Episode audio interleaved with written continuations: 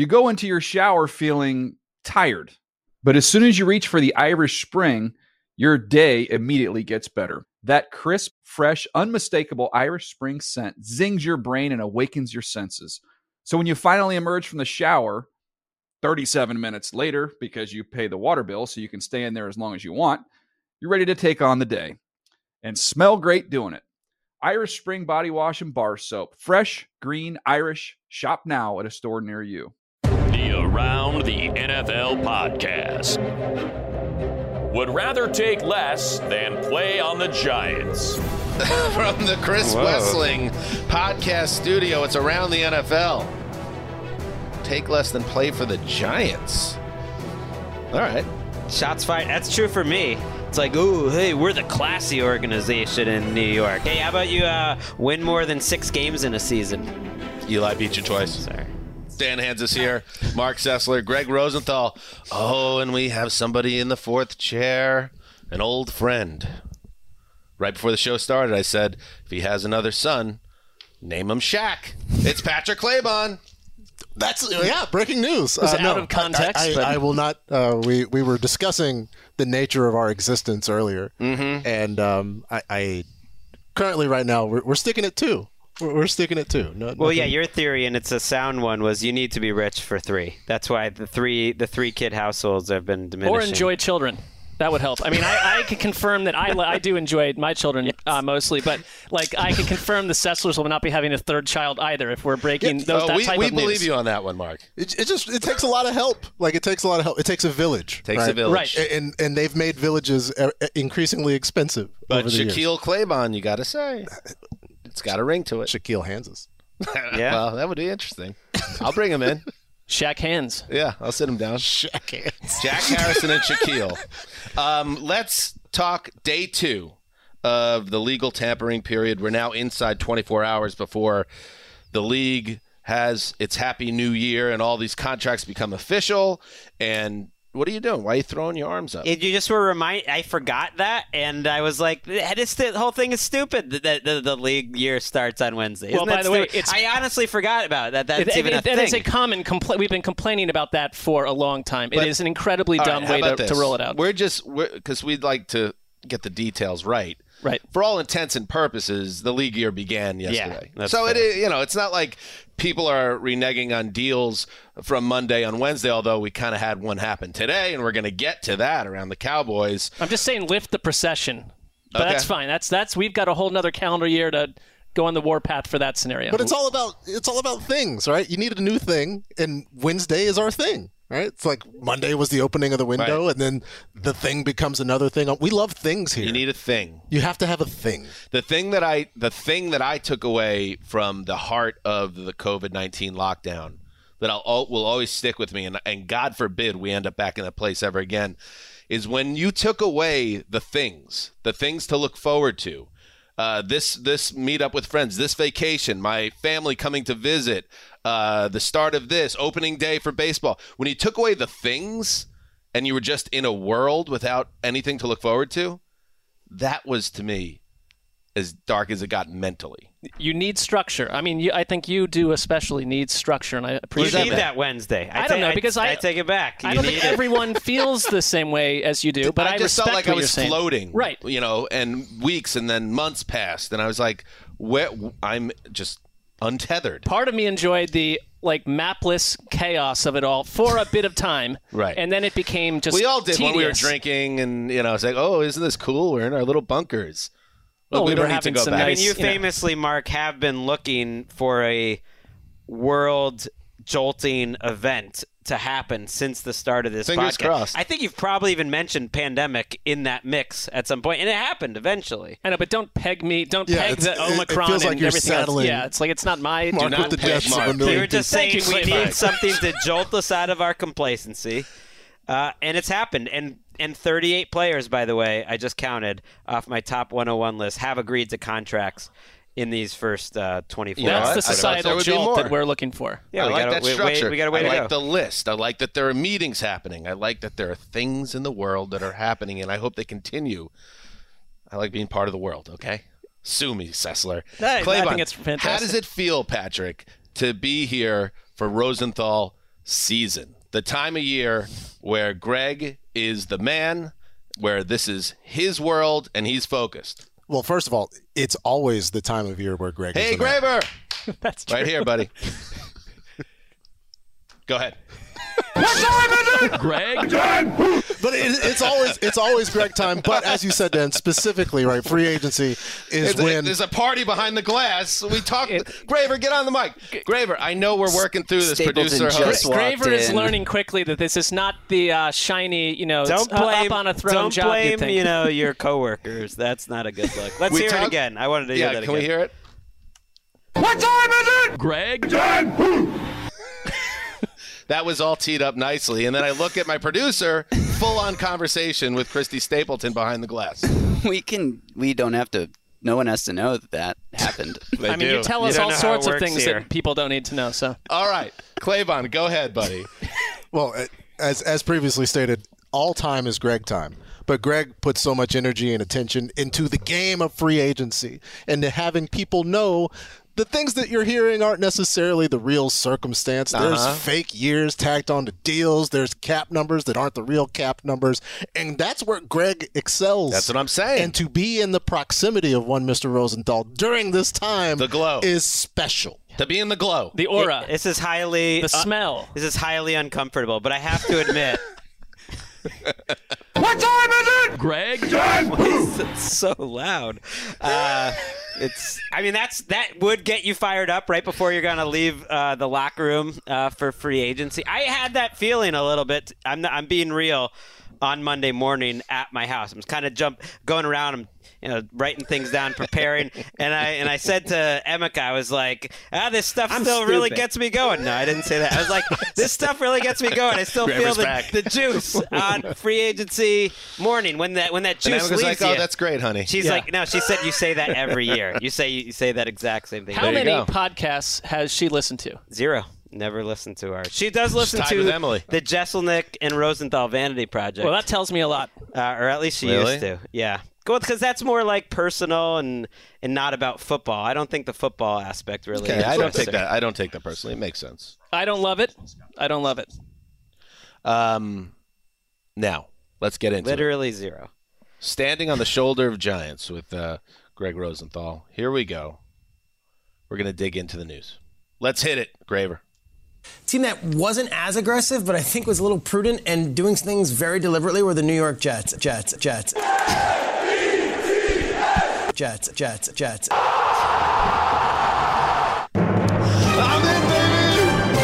I'm back in. Every year.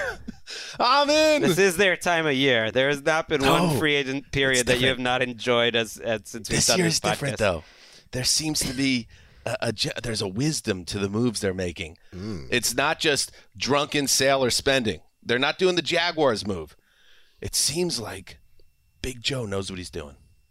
Yes. It only took him half a decade to get here, but he's achieved that now. I've been hurt before, but maybe this is different. Get to the Jets in a little bit. But, let's focus on your team, Sessler, because you're hoping Deshaun Watson picks you. No, I'm not. Good sitch over there. Yeah, great sitch. Deshaun Watson has a market here. And let's go through the teams. Saints. Met with him. Panthers. Met with him. Emerging as a sleeper team. The Falcons. Meeting coming. The Browns, a finalist to land Watson, according to reports. So the man facing 22 allegations of sexual assault has a very active trade market and seems to be in a situation where he's going to get to pick where he goes. We'll see if there's another team that emerges. But right now, Patrick, we have a bushel of teams that seem very eager to get into business with Watson. Yeah, it seems like the concerns that a lot of people share don't apply to a certain a certain subset of teams who are willing to meet and discuss. And I understand, because I've heard people like Steve Smith said on our air earlier this week that teams want to go in there and look him in the eye and have a discussion. Like, I'm not really sure what value that really has. I'm not sure how much investigation you're really doing, bringing somebody in and asking them questions. But that's the direction they're going. And when you discuss the football player, he's going to improve all of those teams. The scenario is going to be better. But how is this received in a fan base? How do people appreciate that? We saw Mark's reaction. Greg talked about it earlier this week, the reaction from Adam and company down there in New Orleans. Not very good. just to the idea of the team pursuing women the quarterback. Women that work for the team. Yeah. And in terms of it's tough. It's tough to even reconcile that a team is going to do this at this time, considering the circumstances that are out there. So I don't even – it's an obvious upgrade, but what are we doing? Like, collectively, what are we doing here? I wonder sometimes. The Colts wanted to talk to him as well. That was shot down by the Texans because it's inside, obviously, the same division. I think it's notable that a team like the Pittsburgh Steelers did not. There are teams out there that have taken a different stance, and I would just say personally as a Browns fan, that team has put that fan base through so much for so long that if this is what you see as your avenue to becoming a Super Bowl contender, no, thank you. I just kind of feel it's just the energy around it, everything that has to do with it. There's so much actually in Cleveland under Stefanski and others with their current coaching staff where they've actually put such an emphasis on hiring female coaches, hiring female staff, it changing the way that your organization looks, that this is a hard right turn in the other direction. And it, like, from a football angle, it's super clear to me that we are getting closer and closer by the day to Baker Mayfield never playing another snap for the Browns. Because if this thing falls apart, and I don't think the Browns are the first in this race, I think he is the next piece to fall out of that roster. But in general, as a Browns fan, no interest in this. It's a wait. It's annoying, and it's not worth the idea of winning. Not with him. I am curious what these meetings are about, because You want to talk to him. He's going to be such an important figure in your organization. You want to see how this is moving forward. I guess one thing I would be looking for if you were a team was, are you going to be as vocally pushing back and unapologetic about what's happened as you were in the tweet? Because I think that even for the most cynical team that doesn't care about what he is alleged to have done, you would think that would make a difference. His agent's first tweet when he was not charged last week was keep that same energy. Basically, like, if you came at us before, you better be giving us credit now, or you're not part of our team. And Watson certainly had a very confrontational attitude, unapologetic when he was found. So if that's how he's going to be answering questions, he's going to have to answer questions eventually publicly and still make it as unapologetic as possible while he's battling these civil cases. I would think even the most cynical team would have some concerns with that, because they have women that work for their organization that they presumably care about. They certainly care about, you would think, their fan base. And then that would be part of the equation. And that, it does make me wonder, is that why other teams are being floated to get into the mix? Because the part where he was comfortable enough to meet with the Saints and Panthers, and we're doing a lot of speculating, but for that to happen, there has been speculation in the league that maybe some loose trade terms have been kind of agreed to at that point, and that he's kind of up for those teams. So why do you have to meet with more teams? Like, why is this still happening? I don't. It's hard to say because there's so little information that's not coming out except for from the agent. In other news, all right, so this happens. It's not unprecedented, but it doesn't happen a lot. A player agrees to terms with a team during this legal tampering period and then, whoops, changes his mind, goes elsewhere. And in this situation, it centers around Randy Gregory, the talented pass rusher who has really popped for the Cowboys in recent seasons. He had agreed to a deal to stay with Dallas. It went as far as the Cowboys' Twitter and social media announcing the deal. They had a whole article on the website, too. Oh, someone pre-wrote that thing. A whole pre-written article goes up. We know how that goes. And then... He's tapping to Mark a lot. You remember that? He got popped a couple times. He was like, he got banged on the pre-written one. Like the Jimmy G tape study thing where he was going to become their starter, and then, I don't know, Brady in New England or something? Yeah, it was just like lost into the universe. So the deal with Dallas falls apart, and quickly the Broncos close with Gregory on a 5-year, $70 million contract. A great addition for Denver's defense. People that watch Gregory and watch the game look beyond just the stats, which are somewhat mundane, and say this guy is a stud who will only get better as long as he could stay on the straight and narrow on the field and off the field. But Gregory now will be teamed up with Bradley Chubb, Mark, on that defense. So not only do you have Russell Wilson anchoring the offense, now Gregory becomes a major addition to the D. The Broncos are cooking with grease. I kind of love this for Denver. Grease? Gas. Either I think one. It's not, grease is not something you'd be cooking with as a core substance. I think it comes... Bacon grease? No. Yeah. I mean, if you throw some grease on that fire, though, it's blowing up, so that's right. Nice. I mean, it could amplify the scenario. You put a little, Mark, bacon grease in your scrambled eggs? I don't. I'm not the first person on the panel you should be discussing probably backdoor cooking, outdoor cooking. Mark hasn't eaten since 2017. I never actually thought about the phrase cooking with gas. Like, you're putting the gas in the dish, or are you utilizing gas to heat? I think it's like in the grill and stuff, or in the stove, yeah. I think people get all sensitive about, like, cooking with gas stoves, too, but it's fine. By the way, cooking with grease is a thing, according to several places, including Urban Dictionary. I'm taking the win. Go ahead, Mark.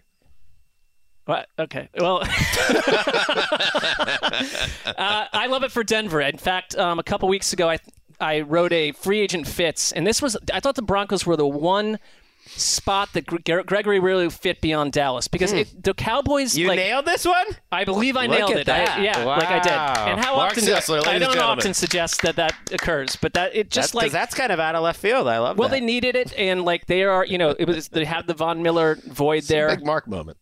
It is a special time. But like Dallas, though, it was worth writing this article. See, I guess it was. Dallas put so much time and energy in this, and I see a lot of people getting on Gregory for this switch here.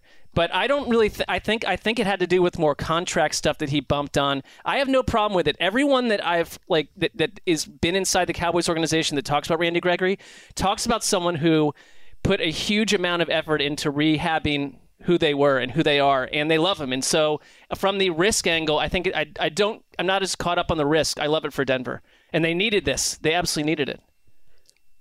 Nice job, Mark. Hekker must... I was thinking about the grease and the gas thing during all that. So it's like, Here's what it says. Hekker must look for pass rushing help to juice up a front, still angling to fill a Von Miller-sized void. Gregory's off-field issues and injury history make him boom or bust, but his potential is juicy. That was Marc Sessler a week ago. That was a good job. That was a great job. Crushing it. Now, he's never played more than 525 snaps in an NFL season. He's been eligible to play in the NFL since 2015. So that's concerning to me. That even last season when he was a total beast, I would have had him in the mix for All-Pro or through the first 7-8 games of the season. He then got hurt, and when he came back, he wasn't the same impact guy. So he has not shown the ability to stay healthy throughout the course of the season. I don't think you can get on him, though, for changing his mind. Apparently, he didn't like the language in the contract that allowed the Cowboys to go after some of his money if he was fined or suspended by the league more. And they apparently put this in everyone's contract, but he was also taking less money to stay there. I've thought about this Gregory thing a bit, because on one hand, it's like, well, wouldn't it be a good place to stay, Dallas? He's comfortable there. Sure. He's had all his issues. And then I thought about it, it's like, is Dallas a good place to stay as a player? Like, they've had their share of issues over the years as a culture, including this offseason. Maybe it's better to start new and move on to Denver. Listen, I'm just saying they've allowed a lot in their front office, and other things have happened there that are discouraging. So maybe staying in Dallas isn't like the best way to stay on the straight and narrow is what I'm saying. Dallas is a spotlight city in this league. It is a great spot to get on prime time, to get paid. Everybody looks good in a Cowboys helmet and uniform. I think it still has prestige as a place to play. And they have yes, there's always issues behind the scenes with that organization, it seems, but they've built a winner again now, so that's a good team. For this year, yeah. I do feel like the Broncos are likely to be put on television a few times this upcoming season as well. They also signed our guy, DJ Jones, who's really Nate Tice's guy. Remember you asked him to throw one name of a guy I had too low on the list, and I thought I had DJ Jones high. I had him 35. That's pretty good for like a rotational guy, but they also signed him to a 3-year, $30 million contract. So that is a nice-looking front. You got Chubb. You got Malik Reed, who I think's an underrated player. Draymond Jones is a pretty good. A lot of Joneses up there. DJ, like, that's a nice-looking group. Pretty good secondary. I'm a little concerned you lose Vic Fangio as a play caller, but you got a lot of great defensive players. That is a good-looking roster. And don't forget about Josie Jewell. Brought him back. 2-year, $11 million contract. Was very good. Got hurt. 16-game starter in 2020.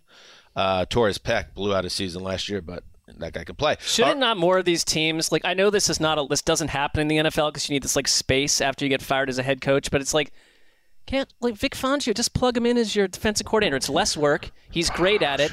You've got all the right players for the scheme. Is it less work? To be a defensive coordinator, to stay with Denver.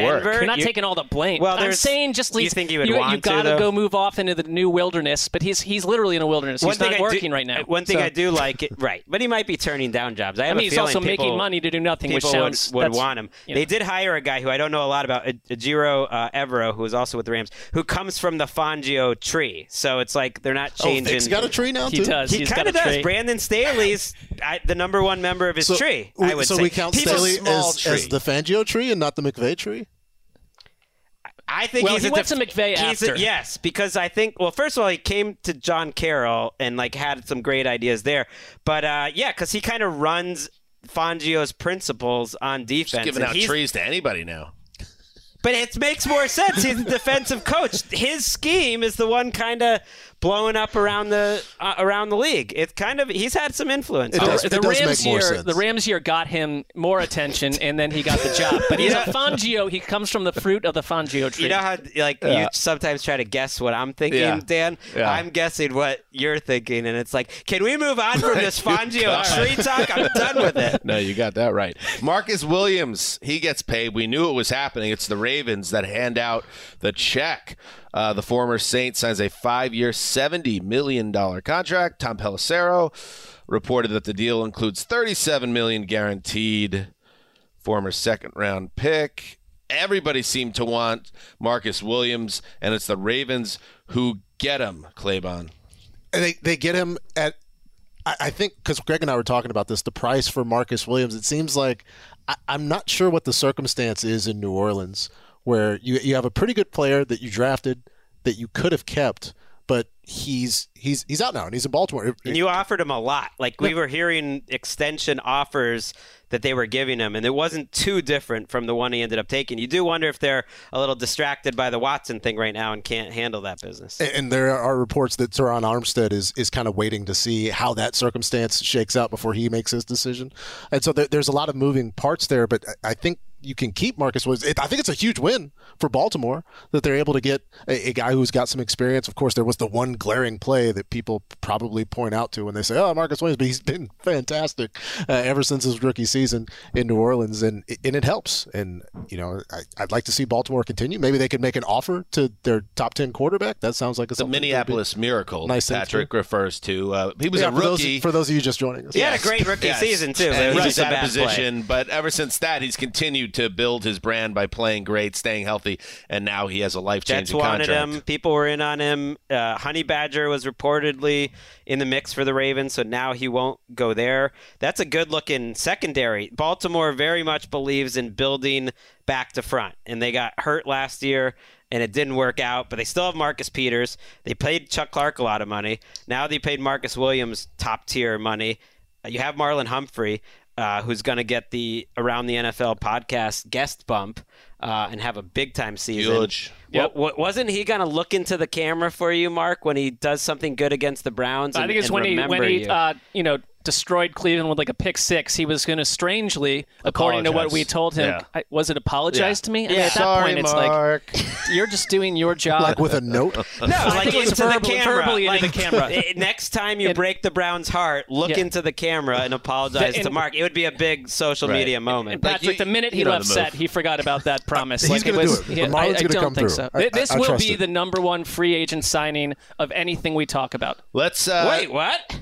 That's a bold statement. Absolutely, it will be. This is the Ravens don't get these things wrong. Mm. This will go down as the best signing. You sound like a man who's been hurt by this organization and expects to be hurt again. I totally respect the way that they operate in free agency, and their secondary, you listed the names, is insane right now. Right, and Williams is one of those guys, the more you watch, the more tape, the bigger a Saints fan or coach you are, the more great things you hear about him as kind of the quarterback of the defense. Safeties have not gotten paid much in the last few years in free agency. It was nice to see one finally actually get it. Quandre Diggs made a decent amount of money, too, from Seattle, but he got top-tier money, Marcus Williams. Hopefully they allow the guys to cover, and they're not constantly blitzing, and they can get somebody to get pressure up front. You got this great secondary. Allow them to do their jobs. They don't really have a lot of guys up front now. Brandon Williams, Calais Campbell, Justin Ellis, Justin Houston, all free agents. Even by the standards of this show, this one feels like it's going to be a long one. Hey, Graver. We got to go big early. There's not a lot of juice. Graver, again, just like yesterday, we're not telling you how to do your job. But when Mark comes in and says the safety signing is the greatest move of all time, what was it?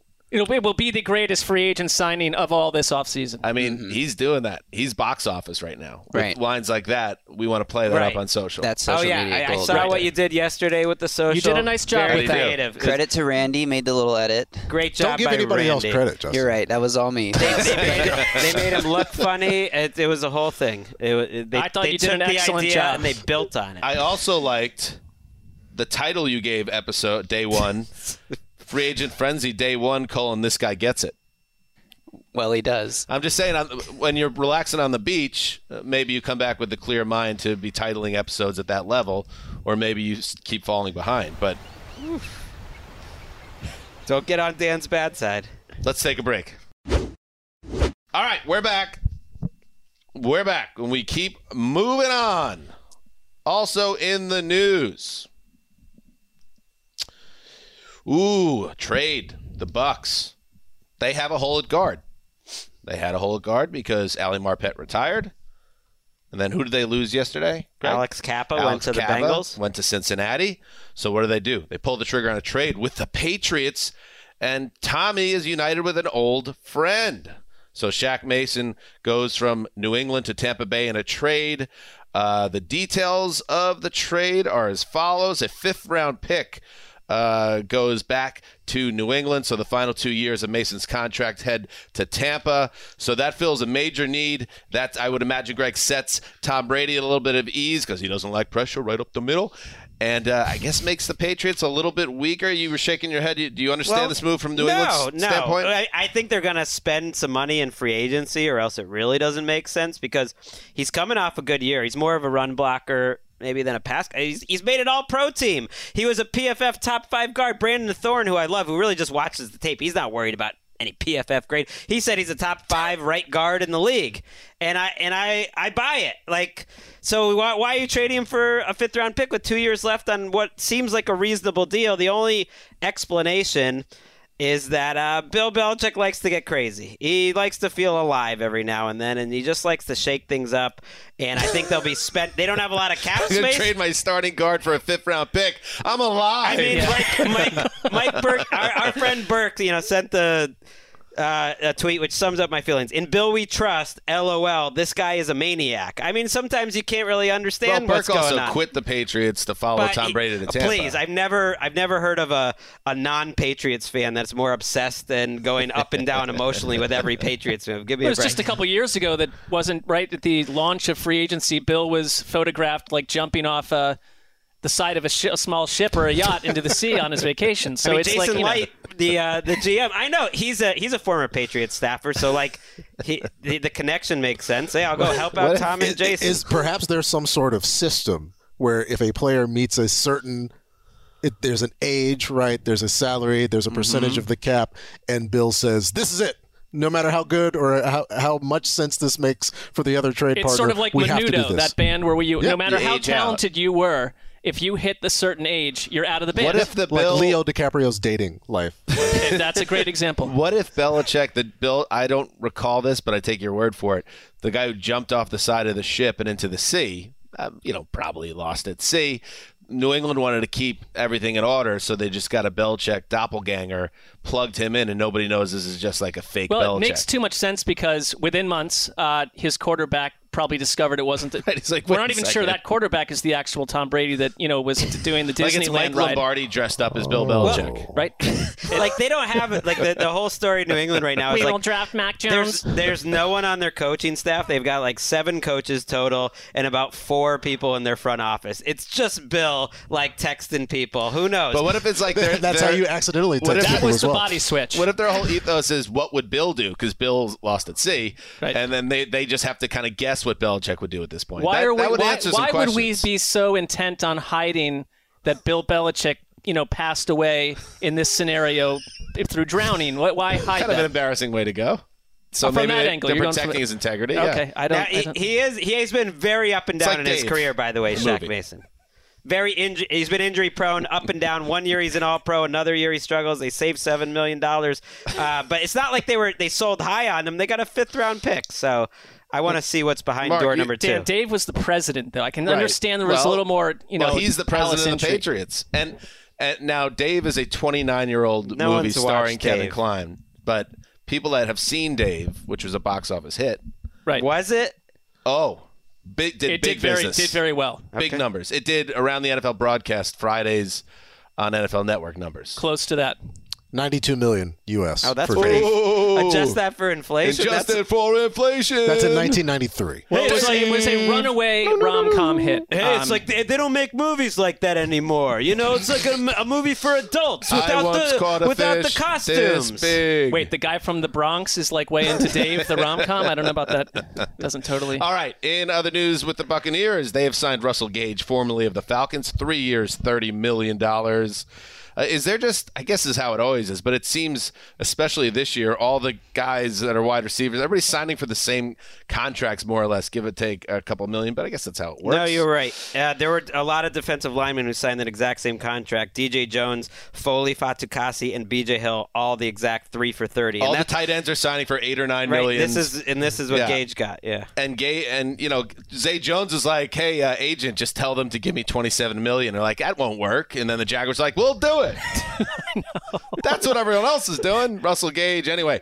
So the Bucs add more wide receiver talent. He's a pretty good player, I think, Patrick Claybon, and now he's got Tom Brady throwing to him. So that's cool. I'd take him way before Zay Jones. Russell Gage on an offense that really had past Cordero, it was Russell Gage. That was the only thing that was working for this Falcons offense, and he had Pitts as well. But I know what you're saying. Sometimes Pitts would disappear, and Gage was the guy that was stepping up. In terms of the time that Matt Ryan had, there was very little to go around success-wise in Atlanta, but Russell Gage still put up 66 catches on 94 targets, and now he's going across the division. It's like you subtract from the Falcons. Wait, yeah, you stole it from an Atlanta team that had 2 weapons to begin with. It feels a little unfair, Robin Hood-ish in reverse, but I think Tom Brady is his voice. A reverse is being, Robin Hood. Right, well, kind of. He's signing players. Right. He's Tom Brady's getting everything he wants. Capitalism.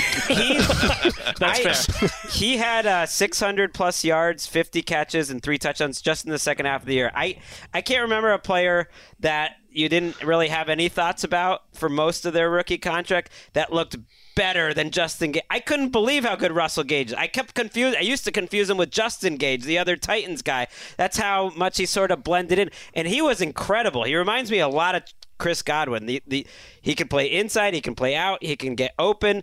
The quality of the catches he made, he looked amazing. So it's kind of nice Chris Godwin insurance because I think they're very similar. And then when Godwin is healthy enough to play, oh, great. You got Chris Godwin and Chris Godwin Light. We can use them both. This will be fun. Right. When Antonio Brown went and kicked himself off the team. Similar style, too. That left a void, and this makes a lot of sense. I love the Bucs.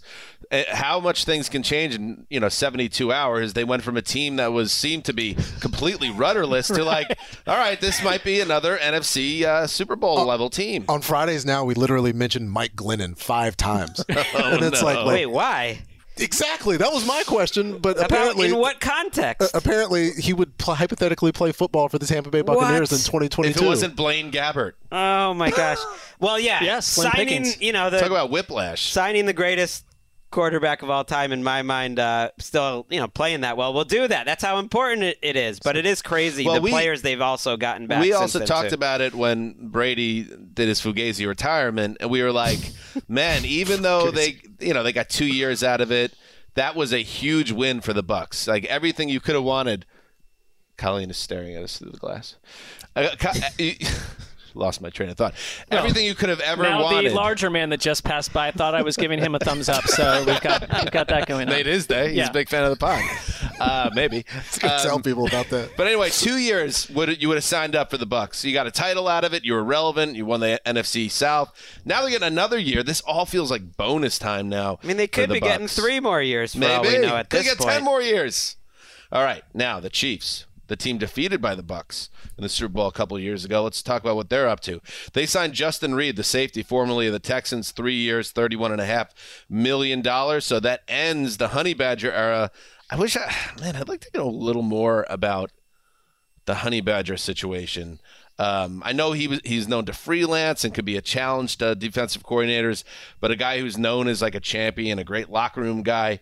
They let him walk. He's still, I know we're still early in the process, but he doesn't have a new team yet. Baltimore went in a different direction. Anyway, Justin Reid arrives as the replacement, the number 68 overall pick in 2018. He's been a starter his whole time in Houston, and now, Greg, he joins the Chiefs. Upgrade, downgrade, what do you think? I love Justin Reid in his first 2 seasons of his career. He looked like a future All-Pro, one of the best young safeties in the league. This deal just makes me think that the rest of the NFL views whatever is happening in Houston as inconsequential. Because Justin Reid really struggled last year. At one point, he also got suspended for breaking team rules by David Culley. And it was like, no, we don't mind. Whatever happened in Houston the last 2 years, Reid's kind of known as a very competitive leader type of guy who wants to win, and he was frustrated. That was seen as dumb in real time. Right. Everybody was like, what? That suspension did not check out. It was. And I think this is the best player on the team. Right. This is the Chiefs saying, like, we watched you. We know you're good. The team you were on in this, is not good, and we're going to not worry about it and give you top-tier money. So that made sense to me. Chiefs defensive end Frank Clark has agreed to a restructured contract to remain with Kansas City.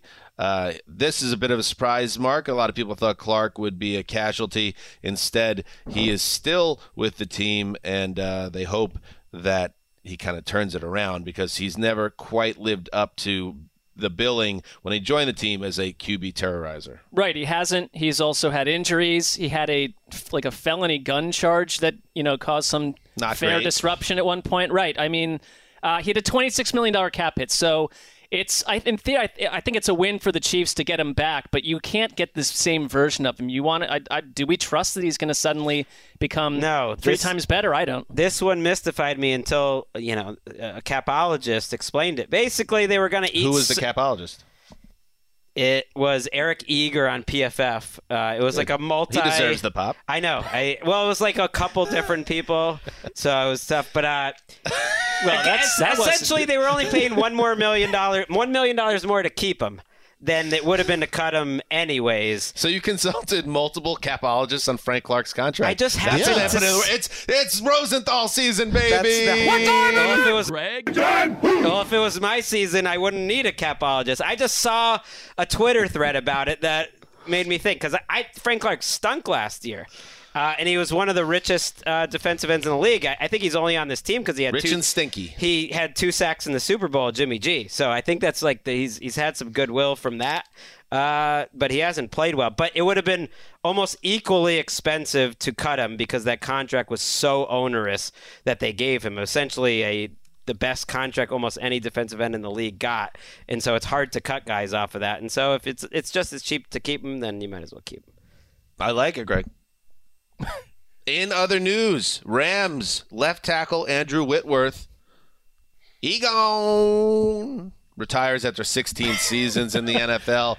That's how you want to go out.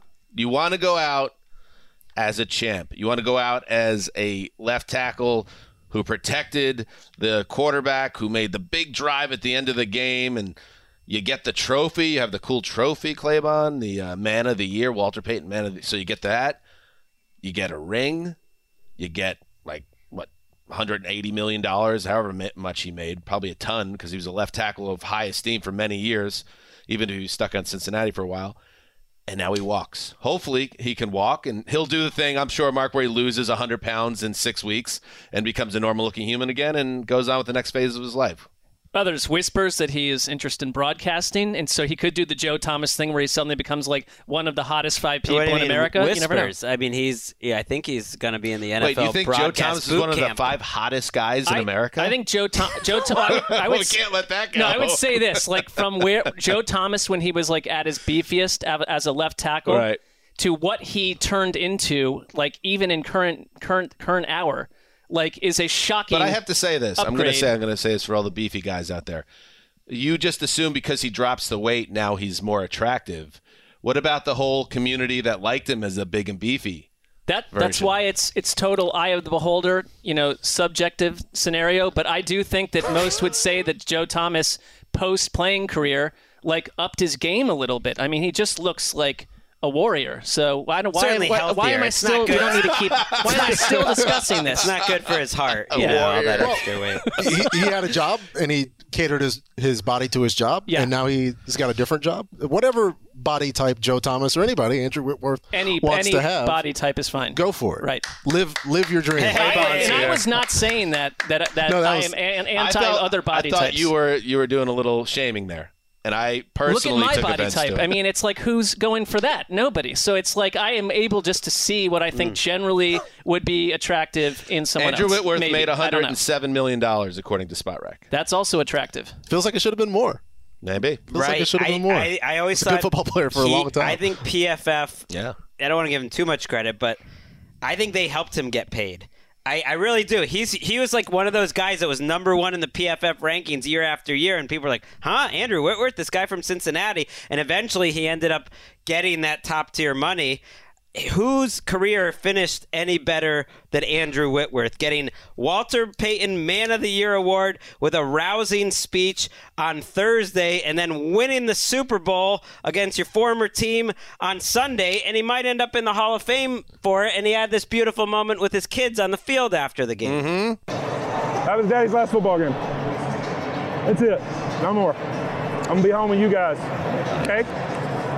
Promise, I'm gonna be a better dad. I'm gonna be around more. I'm gonna coach the crap out of you boys. We're gonna have some fun. That's nice. Well earned. And you could hear it in his voice when Tom Brady was saying the same thing. He's like, I can't wait to be around you kids all the time now. I'm going to have a Giselle. Great time around the house. Bleep, bloop. I can't wait to be around that wife of mine all the time. And he just never, in his voice, you could hear it. It wasn't genuine. You hear it, Andrew. He was ready to move. It's authentic. He also got the mic drop moment at the parade where he called out the teams that said he was too old. It's like you get to do that. It's true. He kind of like Brady. He's helped change the expectations of what a 40-year-old tackle can do. They did sign Joe Noteboom. I mean, we mentioned it yesterday on the show to replace him, a nice replacement. I got to find out who the oldest player in the league is now that Whitworth shut it down. Well, Tom Brady. Other than that, that's who is number two. He's back at top. Whitworth was too. Yeah. Probably a kicker, like a punter. Is there a punter? What about there's got to be a punter out there that is Reggie Roby. No, not Reggie Roby, but I've got some. How about Nick Folk? Seriously, I guess Elway and Strahan. Throwing names out there. Are the two guys? Oh, Nick Folk is 36. I don't know. What's up, Greg? I was just saying Elway, Strahan are the two guys you think that like went out on top, but they didn't win Walter Payton Man of the Year 2 days before that. Oh, he won it this year? Yeah. He won it this year, made the speech. We talked about his incredible speech during our Super Bowl week. Is this a bit? No, I forgot. I don't know. But it's cool. It's cool that he won it. How about this? I don't know. Maybe that's not as high up on my personal radar, who won Walter Payton Man of the Year. I know it's important to the guys. That's cool, though. It's a good speech. Hey, Justin Colquitt, 39. There he is. But you've also got a rash of individuals who are 39, but it was a punter. Are both Colquitts still around? You know? Who's not still around with the Rams? Let's head to we know there's the kicker club. Let's head to the punter punch bowl mixer. Not as exciting. The punch bowl mixer, little old-fashioned, fuddy-duddy, you could call it. But it's got its niche, and it's a nice little gymnasium where they, the hoops, they raise the hoops, and then they, they pull the bleachers back and open up the dance floor. And, the punters and their friends and significant others, they have a nice time together. So it's intimate. Johnny Hekker is no longer a member of the Rams. Which is, if you're not paying attention to what's going on at the punter punch bowl mixer, this surprises you because Hekker has had an amazing career, and Bill Belichick once said he's godlike. I don't remember what he said, but he's very high in Hekker. One of the greatest punters of all time. Great passer, so a weapon in the trick play game on fake punts.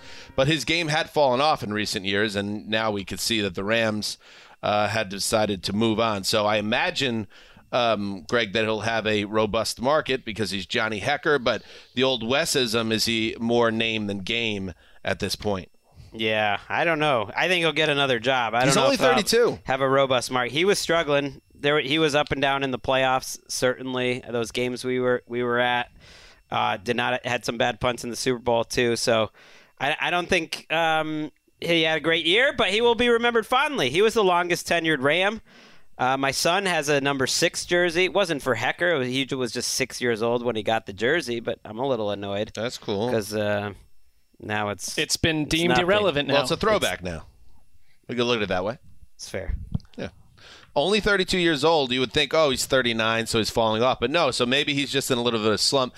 Also, the largest punter you will ever see. We've been at Rams games at the old Coliseum, at SoFi, and when he walks by you, you're like, there is no way that's the punter. He looks like a linebacker. Well, he will look different than everyone else around that punch bowl. He's going to be look a little more intimidating. He's an alpha. He's got a great arm too. Oh, that's true. He made a lot of big plays. But right now, are you body shaming people for height because he's taller all of a sudden? No, I'm saying he's a striking presence as a punter. Based on what? Your body based on his physical body, right, not because he's 5'2", right? No, Mark's not happy with large. I'm just saying. This on him do you see how quickly you fell into the same trap?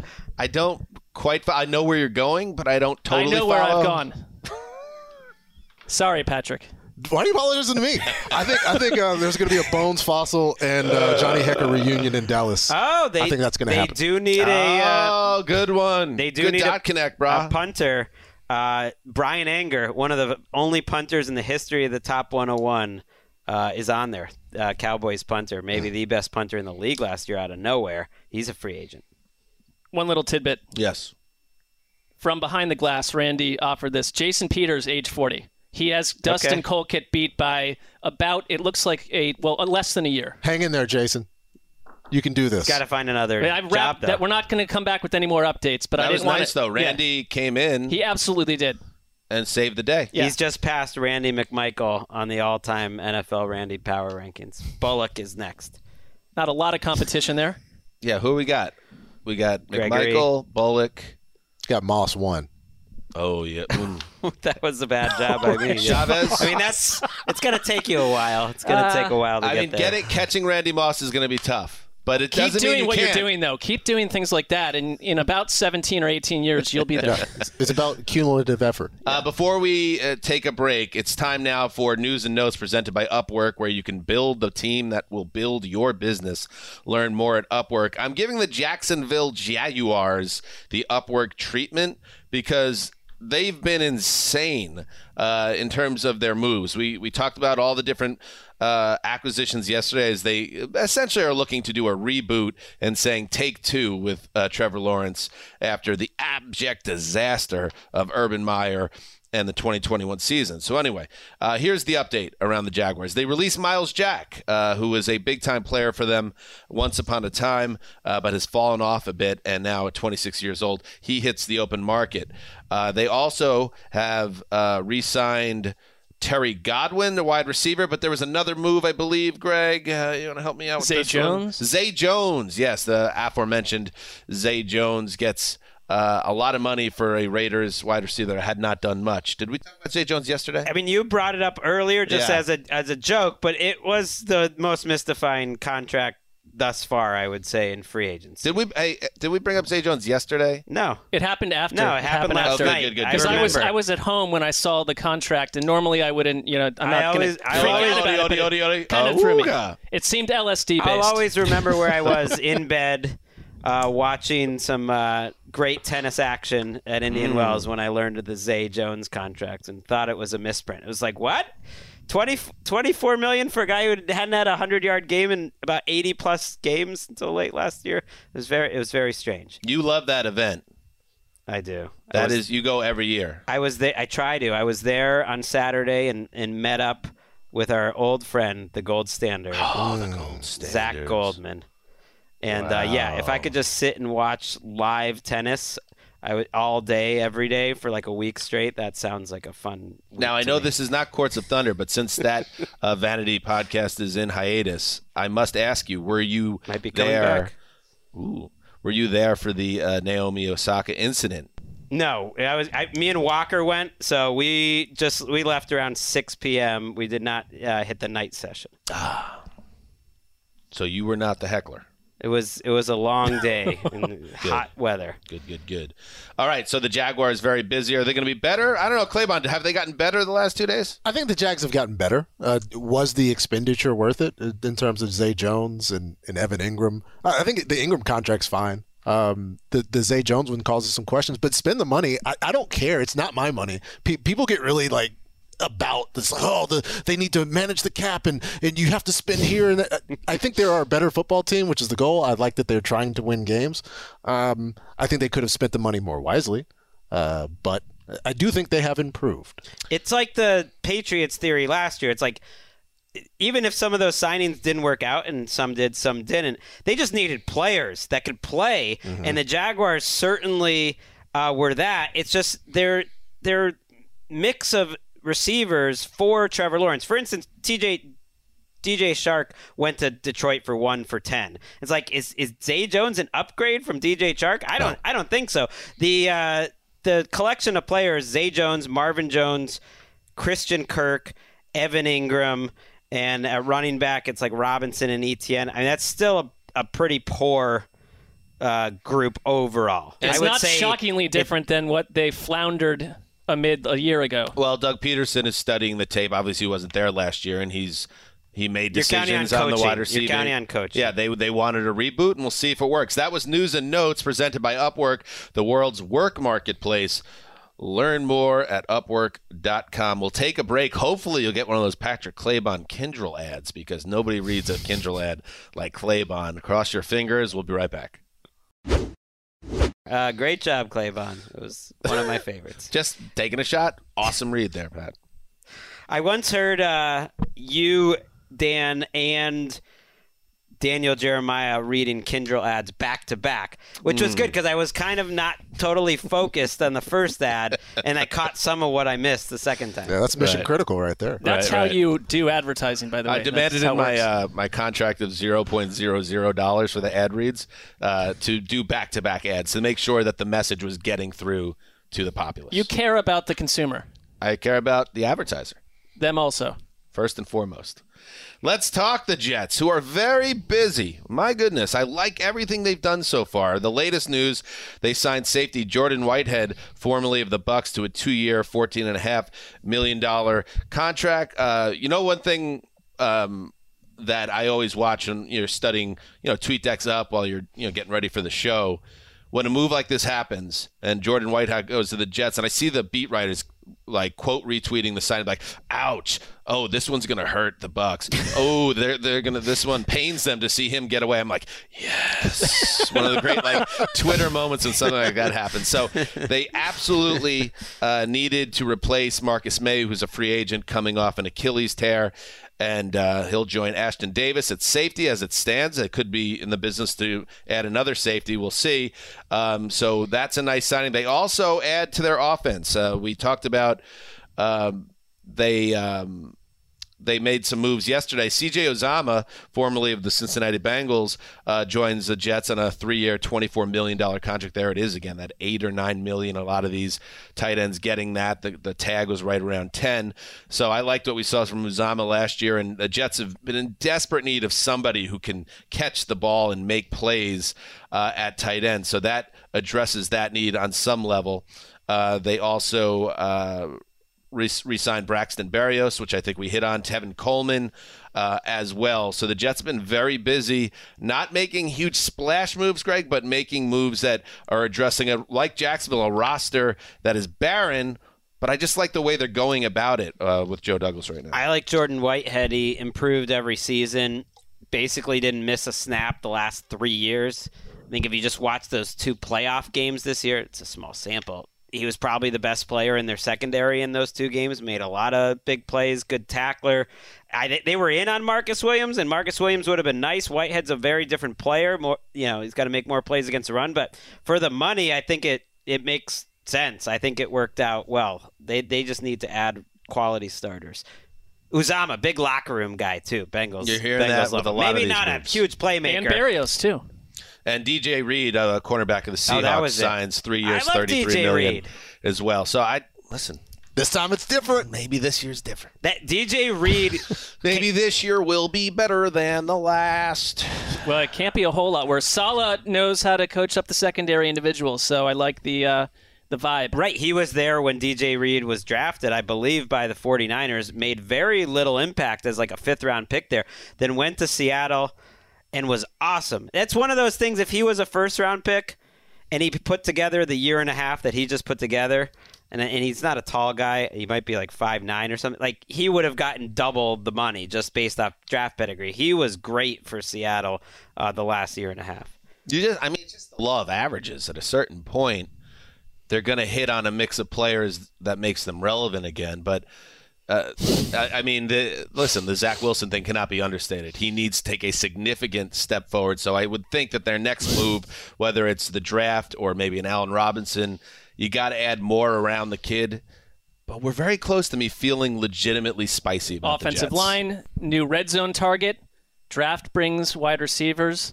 I mean, it's never a great sign as a fan base when you're leaning hard into the law of averages will bring us back around, but you're not wrong. Eventually, it's going to work. I mean, the Cincinnati Bengals were 3 plays away from winning the Super Bowl this year. Anything's possible. Here's the lines. We mentioned DJ Chark. He goes from the Jags to Detroit on a 1-year, $10 million contract. Obviously, they need to build more playmakers out around Jared Goff to give them a chance on offense. I'm not saying Chark is the answer, but he's had his moments. They also add to their defense Charles Harris, the former first-round pick, is re-signed to a 2-year, $14 million contract. He had a nice season for them last year, career-high 7.5 sacks, 10 tackles for loss. So they say we're keeping that guy in our building. Nice move. All right. In other Midwestern news, the Bears have lost James Daniels. The guard has signed with the Steelers on a 3-year, $26.5 million pact. So a day after Mitch Trubisky signs with Pittsburgh, they add to their offensive line. They also agreed to terms with center Mason Cole, formerly of the Vikings, on a 3-year deal. And, Patrick, it goes without saying that Ben Roethlisberger was shot last year and maybe in the last 2 years, but it didn't do him any favors that the offensive line was well below average, so they are addressing that. They've addressed quarterback. We'll see if these guys can play the guitar. And it seems like an admission that the much-discussed nice air guitar there. Thank you. The much-discussed offensive line overhaul of 2021 did not go as planned. No. All that Najee accomplished, he did in the face of tremendous adversity. Right. And so you like to see it. You like to see teams that admit that, hey, this did not work out, the plan did not work out, the players did not work out, and we're coming at it. It reminds me of the Bengals a little bit. Yep. Yeah, and I like what Pittsburgh did. They've added 3 offensive line. James Daniels got a decent amount of money. He was solid for the Bears, a young player who's played a lot. They also signed Mason Cole. I think you mentioned they just needed upgrades. I was talking with our guy Nate Tice about this. This is where I do think it makes sense. Like, what's the difference between these guys Anna Lake and Tomlinson, who got top shelf money, or some of the guys that got huge dollars. I like what the Giants have done. They added John Feliciano from Buffalo. And who else did they add? I'm forgetting right now. Another guard. Right, who can play. Like, the difference in these guards feels like it's not a huge amount if you can coach them up between, like, the middle to lower guys. You just need guys. The Giants didn't have guys. The Steelers didn't have guys. They got some guys. In other news, trade alert. Spicy Sizzler. You got... I think this is Wes's boy. Somebody's boy, Chase Winovich. We all like this guy. He did fall hard for Chase, but I was into him too that preseason where he like dominated. The Browns have acquired linebacker Chase Winovich from the Patriots in exchange for linebacker Mac Wilson. So there you go, a little linebacker for linebacker swap. You get a handsome, fair-haired Winovich, and I know that means a lot to you, Mark. Winovich, thank you for saying that. 11 sacks in 19 and 20, and then he, wasn't used the same way. They don't have Jadeveon Clowney, they don't have Tack McKinley, and so they're looking for pass rushing help. And I think that they're not done on that front. Mac Wilson is from Alabama, very hard working player who I think is. Wes and I also talked about Mac Wilson because there'd be moments where you could see it, and then it would go away. And so I think he will actually fit well with the Patriots. Winovich, I don't understand. He always seemed like he was a really good pass rusher, and he was always on Bill Belichick's bad list. Well, maybe he's a malcontent. I kind of like that. They would be honking a little bit, but I don't know why. It's like they needed a pass rusher. They never played him. I was reading some tweet replies to one of the Pats beat reporters when they announced it, and apparently he kind of got on the bad side of some people by being way out front, like doing a ton of commercials and off-the-field ventures. Who cares? I'm not saying like the Patriots. That's why he got on Belichick's bad side. I'm just connecting some dots. Right. Why would people on Twitter care about that? Right. It's get him out of here. He likes to do commercials and make money on the side. So dumb. Well, because don't you think Patriots fans have become like so indoctrinated? They're such Belichickites. So like we also don't agree with that culture. Don't promote yourself. We've got to bury this thing that like the Patriot way is to be a certain way and have, like it's to execute and have and have good players. But they do have their types. I mean their free agency has been almost comical. They bring back Matthew Slater, who you always got to bring back, one of the great special teamers. I think he's 63 now. But James White brought him back. Nick Folk brought him back. Kirk Ferentz's son brought him back. It's just like a bunch of guys that Belichick likes to have around. Brian Hoyer. They're gonna learn this eventually. Brian Hoyer. But here's the dirty little secret: like the Patriot way worked because Tom Brady was the quarterback. And Tom is on TV every second. And they change. They did make the playoffs last year here with a rookie quarterback. That's hard to do. Tom Brady, by the way, famously unretired yesterday or Sunday. Famously, yep. You remember that. Are we cycling back into yesterday's news items? We are because I have something to mention about it. I forgot earlier, and it was brought up. I've heard from some listeners today on Tuesday's First Things First, hosted by Nick Wright, who I'm a fan of. Okay. And I got brought up on apparently as part of this show. Come on. Oh, no, I know. But the idea that he was bullied. You got to subscribe to like more Gregg Rosenthal. Boston media. That was talking about Tom Brady. Wait, can you play that again? It was talking about how Tom Brady's dad. I just want to hear it again. I liked how he said your name. Tom Brady's dad essentially was saying that Tom Brady got bullied into retiring by the media. That like the media was reporting this stuff, and so then he literally said that he was bullied into retiring by the media. Play that again. Come on. Oh, no, I know. But the idea that he was bullied. You got to subscribe to more Gregg Rosenthal. Boston media. You are a bully.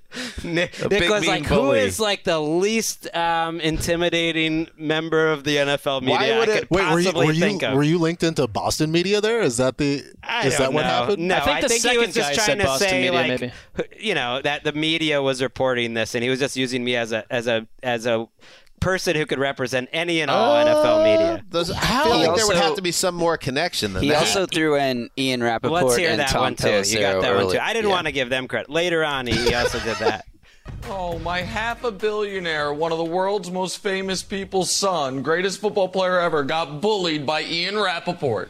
You won't imagine how hard it was for him. He didn't want to retire, but Tom Pelissero released a report, and he had no choice. Get out of here. What are these idiots talking about? Pelissero takes two sabers to the neck on that. Yeah, he didn't get the pronunciation right. What in the hell are they talking about? Because the father is saying that, like, the odd concept that Tom Brady would be cajoled to unretire because media, nobodies, and the way he's sort of saying their names is that they're not. It's like somehow that he was so intimidated or pushed into retiring because all these places were reporting it. Not that I was reporting it. It is a preposterous idea. We literally have celebrated the man's birthday on air every single year. Also, we breathlessly report every venture he undertakes, including movies, commercials. It's nonstop. Nobody has any power over Tom Brady. Anyway, why would Tom Brady's dad Giselle? I also think it's nonsense, but why would Tom Brady's dad cook that up out of thin air and tell a radio station? That was aggressive by Claybon there. That was like a Sesslerian right there. Right. Almost. Why would Tom Brady's dad just cook that up out of thin air? I'm not saying I believe it. The whole thing is confusing to me, and I feel like I need to... Why even say it, though?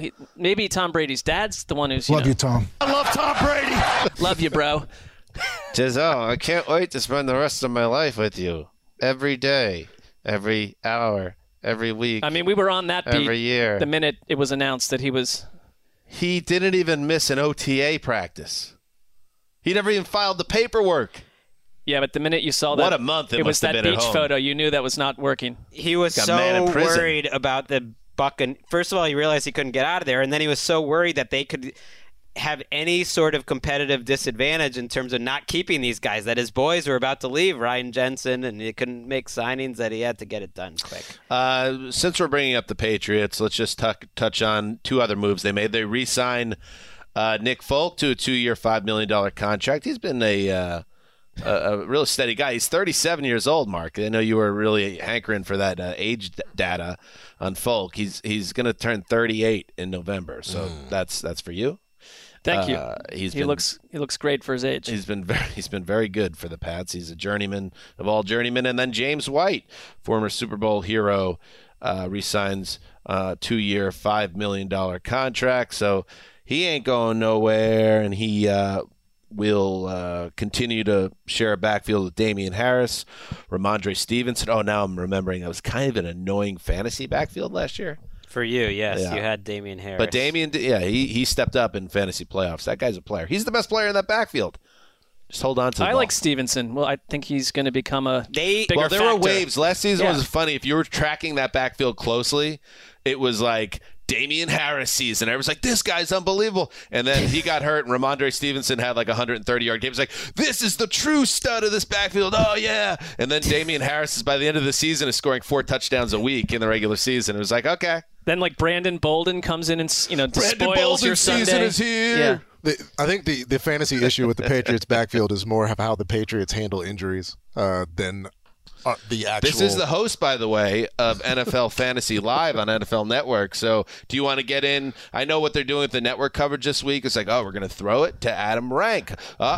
Here we go. Let's get the whole crew in there. Michael F. Florio. Get Florio in the mix. How about Patrick Claybon now? Give us a little fantasy spin. That's it. That's the total spin. It's also my job to just throw it to those guys and then them do it. I just think, because people think that there's it's the team and it's Belichick. We never know how they're – we don't know because, we just don't know who's going to play. They find out later. Yeah, this guy had a torn face for the whole season. They need another receiver. I hope that's where that Shaq Mason money's going, Shaq Mason. Now, next time Marcus Grant's saying to you, like, no, man, you're just the host. Don't say anything. No, Send him the footage of you saying he has a torn face. Right. That's it. Well, we didn't have that information. That's new information. Face. He tore his face. Whole thing. His face off. Tore his face off. Face off. Which I'm sure the box office numbers for Face Off, much better. Very good. Better than Dave? Yes. Maybe. I would guarantee it. Well, now we're moving the goalposts. $245 million. Yeah, I mean, it was a massive hit. Snap. We're moving the goalposts now. Right. It went from Dave was a bomb to now it has to beat Face Off, which was peak Travolta Cage. I never said it. I never said it. Dave was a wonderful surprise for the studio, I think. Surprise hit for the studio. Yeah. Middling Travolta, Broken Arrow in 96, got $150 million. It's like, hey, why don't they make movies for that anymore? It's like, who is this guy? For adults, it's like, like, maybe I don't want to watch superheroes. Just like a mid-budget movie. Like, I like this guy. this guy exists. All right, let's finish this up. It's time to go. Please. I tried to bang out that Patriots news for you before, but, you know, I think we're good. No, we're good. Anything else is boring. The 49ers have signed cornerback Charvarius Ward, formerly of the Chiefs, 3 years, $42 million. So that's a nice signing for the Niners, right? It's one of those guys that it's anytime you watch him, like, wow, this guy seems really good. And then PFF grades him really highly, and yet no one ever kind of mentioned him as one of the better cornerbacks in the league. But the NFL teams know. They watched it, and they paid him like one of the better cornerbacks. They have a young secondary. Emmanuel Mosley, 25. Ambry Thomas, who was very hot and cold last year. But, again, I trust that defense to coach those guys up. How old is that system? Guy? Ambry Thomas was a third rounder a year ago, so he's probably 22, 23. Age beat reporter on today's episode. I know, but I'm looking. I did a lot of my research on the oldest players. Now you're asking me about someone on the other end. I didn't know if you have all bases coverage in the age game right now, but I will find out for you. I'll find out for you while you discuss the next thing you discuss. All right, we got one more thing to discuss, and we took a trip to the local high school gymnasium, the Puncher Punch Club, Punch Bowl Mixer. Now we're gonna go to the Kicker Club. This is where the cool people hang out. This is the buzzy. This is the get behind the velvet ropes. Join us. Because you know who's popping bottles? Young Way Cool.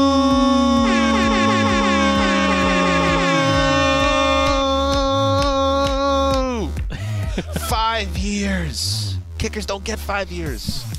$24.25 million. $11.5 million guaranteed. No, it's better than $1 million, $1 billion. That's what Justin Tucker gets on his next deal. But Koo will take this.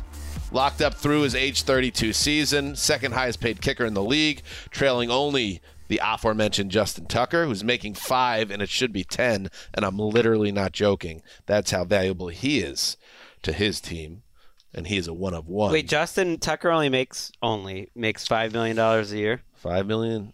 That seems absurd to me. Mm-hmm. Seems like an opportunity to exploit. Yeah, that's a little crazy if you really think of it. No offense to Foley Fatukasi, who I liked a lot, but the fact that Fatukasi is making double what Tucker makes. That's what I'm saying. That's pretty crazy. It's unjust. Tucker is a guy who actually creates points with his feet. And he does it at a level that we've never seen before. All right. Anyway, he needs to hold out and change. Change the game. He needs to be like Le'Veon Bell for running backs, except more effective in terms of changing the market. You know how Le'Veon Bell said he was doing it for the running backs. Tucker's just got to sit out until he gets more money. He should hire. Doesn't matter. It was the unselfish nature of that Le'Veon Bell holdout that always stood. That stuck with me the most. Like, he should hire like Odell's dad. And put together just like a clip of all the other kickers in Ravens history sucking. Left. Like Matt Stover pushing one right. Matt Stover was an excellent kicker, by the way, for about 15 years. Sorry. Well, no, that was not cross. That was the last Cleveland Browns kicker before they moved. So, legendary figure, obviously. It's been a very solid kicker. Been an excellent tradition, Ravens kickers. Ambry Thomas, by the way, 22 years old. Listen to this factoid: born on 9/9/99. Oh, there it is. Mm-hmm. Matt Stover's 54, by the way. Makes sense. He was kicking in the 90s and early aughts. Patriots will have him in for a tryout later. Anyway, Koo was awesome last year, 87 or 94. 87 or 94 in the past 3 years, and makes all his extra points. 13 of 14 from 50+. So when we watched how he did his business up close, 5 feet away, we were standing on the sidelines right next to Koo. In London, and we were impressed at the intensity and how seriously he took his job. Not really like we wouldn't think it, but it's a raging intensity throughout the game. Also converted multiple onside kicks in the dead ball onside kick era as well. He's right. Shout out to Koo. Versatile. Strong guy, too, That lifts weights. Oh, yeah. Very thick in the legs. He does the thing where he cuts the bottom of the pants. He needs those thighs to breathe. Nice move. You like only that. Get that insight when you are down on the field. Right, like that's we were, good. Literally once. It's a good note. We wish you were there, Mark. It should be said that Mark, due to health issues, was not able to join us in London. Wasn't the same without you. And we understand bringing up Younghoe Koo's thighs gives you a little FOMO. And I apologize. It gives me motivation to get back to London or at least to a Falcons game. Fair enough. Patrick, you've said it all. Thanks. You've come here, and this is a big show to be on. I mean, we don't just hand out the golden ticket to be on the legal tampering period episode unless we know the guy has the goods. Patrick was on last year's free agency frenzy. That tells you everything. I said, hot damn. Just stacking good wins research over by here. The Gravedigger, too. Hey, Gravedigger. Yeah, didn't know that. And another really strong episode from you. I mean, there's just no other way around it. Thanks. And, you know, life is good on a beach during the biggest week of the offseason. But what's more fulfilling? Being behind the glass. Certainly maybe smarter from a career standpoint. I'll leave it there. Let's see. The top 10 free agents available. Teron Armstead at number 1 on Gregg's list, still out there. Von Miller, number 3, Cowboys still out there. Cowboys sniffing around, supposedly. We'll see. Von Miller has I believe, a ranch outside of Dallas or in Texas. I'm trying to figure out your list here. It goes from 1 to 3, so they're just pulling it out. They're taking players that were signed and putting them at the bottom. So Chandler Jones, they get out of the original rankings. Okay, I kind of like it because you see where their original ranking is. Okay, so Teron, number 1, Von Miller, 3, Chandler Jones. A little surprised he has not found a team yet, but it's still early. A lot of people were doing work for his agent over the build-up to the start of free agency. But generally, when a player doesn't sign now through, 36 hours almost, it's a sign that was some phony stuff. Mm. If he had the money that he wanted, he would have signed by now. Not that he's not going to get a great deal, but he's not getting the deal that was expected and maybe people were promising. Honey Badger is out there at 6. Allen Robinson out there. He was 8 on Gregg's list. Yeah. That's the top 10 remaining players. Also notable players in the top 20. Odell, that feels like it's going to happen with the Rams, but we don't know. Stephon Gilmore, Dwayne Brown, Winston, Wagner, Clowney, Zadarius Smith, and Calais Campbell. Some Gilmore to the Jets talk. It feels like the Jets are in a lot of these, just like being involved in the negotiations, so you don't know how serious it is, but some Gilmore Jets chatter. Also, I noted... believe Rich Cimini said that is not a target for the Jets, but... I noted that Jordan Whitehead is a cousin of Darrelle Revis, so how about that? Oh, okay. Enough time has passed where my frustration and anger towards Darrell's second time with the Jets has passed, and I want him to be a part of the Jets family forever, so I'm happy to hear that. That's very nice of you. Yeah, yes, it's a big step for you. To allow Darrelle Revis access to the... Well, I mean, listen. He literally stole from them. Most people, you know. It takes two. Why aren't you more mad at the franchise? Right. Plus, he stole. He didn't work hard. Like Flags 5 Forever, I think people think of him as a Patriot. You know, what an important part of the 2014 season he was. He really was. Worst of both worlds. Really was. You're a bad guy. All right. So we'll be back again tomorrow for the official New Year. And then maybe Thursday. Let's see. We'll see if we do a Thursday show. Yeah, let's cool our jets on. Yeah. Make it definitely slowed down again. We managed to stretch it into well over an hour anyways, but it did slow down today. Right, depending on how things play out. But we'll probably have 2 more shows this week, and then the Around the NFL broadcast to close things out on Friday on NFL Network. Might have 2. I don't like the way you probably will. Like probably, again, might. Listen, you're invited to sit a show out. Mark, I'm more concerned about let's be as relevant as possible. Well, that's sometimes less is more is what you're saying. If there's less information, there's always to give to people. Another option we could just change around the days we do it, let it build up a little, tape a quickie on Friday after the TV show. I mean that would delay your Saturday weekend hammer. For 40 minutes. We'd drop a Saturday hammer just to keep people on their toes. What if we just do 15-minute episodes 7 days a week? I'm verbally not responding at this point. All right, good stuff. Thank you again, Patrick. Thank you, guys. Where can we find you? Twitter.com/PatrickClaybon. There he is. Patrick thought he was going to get out of here about 52 minutes ago. NFL Now on Friday. Yeah. 1 p.m. Eastern. Right here on NFL Network. All right. Check out Patrick. Check out us. And remember, heed the call.